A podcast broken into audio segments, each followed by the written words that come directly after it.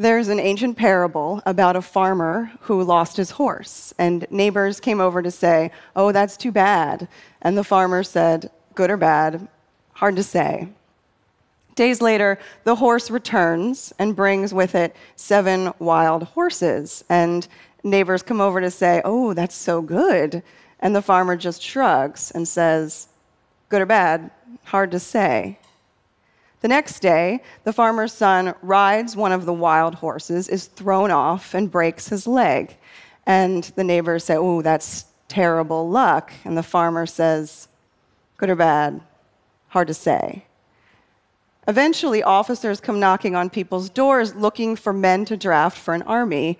And they see the farmer's son and his leg, and they pass him by. And neighbors say, "Ooh, that's great luck." And the farmer says, "Good or bad? Hard to say." I first heard this story twenty years ago, and I have since applied it one hundred times. Didn't get the job I wanted. Good or bad? Hard to say. Got the job I wanted. Good or bad? Hard to say. To me, the story is not about looking on the bright side or waiting to see how things turn out. It's about how eager we can be to label a situation, to put concrete around it by judging it. But reality is much more fluid, and good and bad are often incomplete stories that we tell ourselves. The parable has been my warning that by gripping tightly to the story of good or bad, I close down my ability to truly see a situation. I learn more when I proceed and loosen my grip and proceed openly with curiosity and wonder. But seven years ago, when I was pregnant with my first child, I completely forgot this lesson. I believed I knew wholeheartedly what was good. When it came to having kids, I thought that good was some version of a super baby, some ultra-healthy human who possessed not a single flaw and would practically wear a cape flying into her superhero future. I took D H A pills to ensure that my baby had a super high-functioning, super smart brain, and I ate mostly organic food, and I trained for medication-free labor, and I did many other things because I thought these things would help me make not just a good baby, but the best baby possible. When my daughter Fiona was born, she weighed four pounds, twelve ounces, or two point one five kilograms. The pediatrician said there were only two possible explanations for her tiny size. Either, he said, it's bad seed or it's bad soil. And I wasn't so tired from labor to lose the thread of his logic. My newborn, according to the doctor, was a bad plant. Eventually, I learned that my daughter had an ultra-rare chromosomal condition called Wolf Hirschhorn syndrome. She was missing a chunk of her fourth chromosome. And although my daughter was good, she was alive, and she had brand new baby skin and the most aware onyx eyes. I also learned that people with her syndrome have significant developmental delays and disabilities. Some never learn to walk or talk.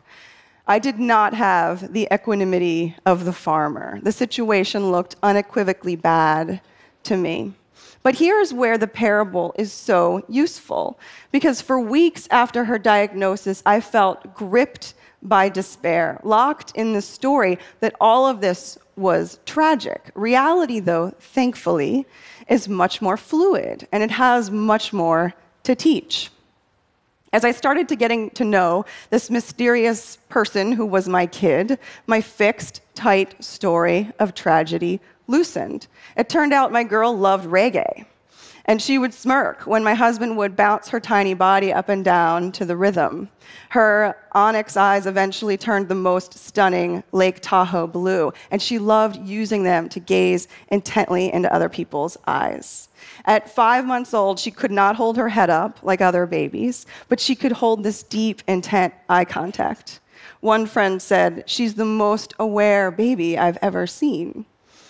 But where I saw the gift of her calm attentive presence. An occupational therapist who came over to our house to work with Fiona saw a child who was neurologically dull. She was, this therapist was especially disappointed that Fiona wasn't rolling over yet. And so she told me we needed to wake her neurology up. One day, she leaned over my daughter's body, took her tiny shoulders, jostled her, and said, "Wake up, wake up." We had a few therapists visit our house that first year, and they usually focused on what they thought was bad about my kid. Uh, I was really happy when Fiona started using her right hand to bully a dangling stuffed sheep, but the therapist was fixated on my child's left hand. Fiona had a tendency not to use this hand very often, and she would cross the fingers on that hand. So the therapist said we should devise a splint, which would rob my kid of the ability to actually use those fingers, but it would at least force them into some position that looked normal. In that first year, I was starting to realize a few things. One, ancient parables aside, my kid had some bad therapists. Two, I had a choice, like a person offered to swallow a red pill or a blue pill. I could choose to see my daughter's differences as bad. I could strive toward the goal that her therapists called, "You'd never know." They love to pat themselves on the back when they could say about a kid, "You'd never know he was delayed or autistic or different." I could believe that the good path was the path that erased as many differences as possible. Of course, this would have been a disastrous pursuit because at the cellular level, my daughter had rare blueprints. She wasn't designed to be like other people. She would lead a rare life. So I had another choice. I could drop my story that neurological differences and developmental delays and disabilities was bad, which means I could also drop my story that a more able-bodied life was better. I could release my cultural biases about what made a life good or bad and simply watch my daughter's life as it unfolded with openness and curiosity. One afternoon, she was lying on her back, and uh, she arched her back on the carpet, stuck her tongue out of the side of her mouth, and managed to torque her body over onto her belly. Then she tipped over and rolled back onto her back, and once there, she managed to do it all over again, rolling and wiggling her twelve-pound self under a coffee table. At first, I thought she'd gotten stuck there, uh, but then I saw her reaching for something that her eye had been on all along, a black electric cord. She was a year old. Other babies her age were for sure pulling up to stand and toddling around, some of them. Um, My kid, to some, my kid's situation looked bad, a one-year-old who could only roll. But screw that. My kid was enjoying the new limber freedom of mobility. I rejoiced. Then again, what I watched that afternoon was a baby yanking on an electric cord. So, you know, good or bad, hard to say. I started seeing that when I released my grip about what made a life, good or bad, I could watch my daughter's life unfold and see what it was. It was beautiful, it was complicated, joyful, hard. In other words, just another expression of the human experience. Eventually, my family and I moved to a new state in America, and we got lucky with a brand new batch of therapists. They didn't focus on all that was wrong with my kid. They didn't see her differences as problems to fix. They acknowledged her limitations, but they also saw her strengths, and they celebrated her for who she was. Their goal wasn't to make Fiona as normal as possible. Their goal was simply to help her be as independent as possible so that she could fulfill her potential, however that looked for her. But the culture at large does not take this open attitude about disabilities. We call congenital differences birth defects, as though human beings were objects on a factory line. We might offer pitying expressions when we learn that a colleague had a baby with Down syndrome. We hail a blockbuster film about a suicidal wheelchair user, despite the fact that actual wheelchair users tell us that stereotype is unfair and damaging. And sometimes our medical institutions decide what lives are not worth living, such is the case with Amelia Rivera, a girl with my daughter's same syndrome.